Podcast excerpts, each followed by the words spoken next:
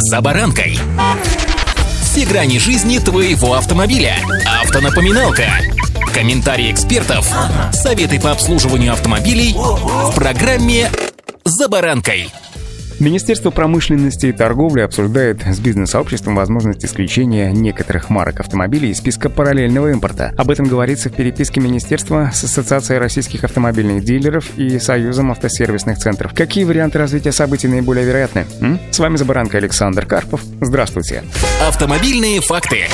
Итак, Ассоциация «Российские автомобильные дилеры» и Союз автосервисов России отмечают эффективность временного отказа от интеллектуальной собственности при ввозе запчастей автопроизводителей и их комплектующих из недружественных стран. В то же время представители компании считают, что сократить количество марок автопроизводителей и запчастей к ним, обозначенных в приказе Минпромторга от 21 июля прошлого года, не представляется возможным, поскольку в настоящее время отсутствует постатейная защита для российских производителей. Игроки рынка отмечают, что наблюдается правильное направление движения в мерах по защите отечественных предприятий. Однако традиционный подход к повышению импортных пошлин на всю группу товаров по товарной номенклатуре внешнеэкономической деятельности является с их точки зрения опасным. Ведь на долю местных компаний, производящих автомобильные запчасти, сегодня приходится не более 5% продаж, и такой подход попросту увеличил бы цены на более чем 90% товаров рынка в целом. Министерство промышленности и торговли подтвердило факт получения письма от Ассоциации российских автомобильных дилеров и сервисных центров. Отмечу, что письмо является ответом на просьбу министерства внести изменения в перечень товаров, разрешенных параллельному импорту. Иными словами, речь идет об организации работы по корректировке списка, в том числе с учетом предложений бизнес-сообщества. Министерство промышленности и торговли с завидной регулярностью обновляет список брендов, разрешенных параллельному импорту в зависимости от ситуации на рынке. Так, в марте прошлого года в список были добавлены 12 марок Renault, Ford, Kia, Mazda, Hyundai, Genesis, Dacia, Citroen, Opel, Peugeot, Hina и Isuzu. Как сообщили в пресс-службе ведомства, говорить о конкретных изменениях пока преждевременно, так как предложение по добавлению или исключению продукции из списка должны быть согласованы отраслевым сектором, заинтересованными федеральными органами власти и бизнес-сообществом. Наряду с этим отмечается, что ограничение параллельного импорта решит сразу несколько проблем. Во-первых, это позволит сократить как ввоз контрафактной продукции через таможню, так и контрафакт, произведенный в стране. Во-вторых, это даст возможность контролировать цены производителям льготной продукции. В-третьих, это наложит гарантийные обязательства на импортеров и производителей. Возможно, еще одной целью станет поддержка предприятий автомобильной промышленности и производства автозапчастей. Напомню, в конце прошлого года Фонд развития промышленности получил дополнительно 55 миллиардов рублей, в том числе и на локализацию производства запчастей в нашей стране.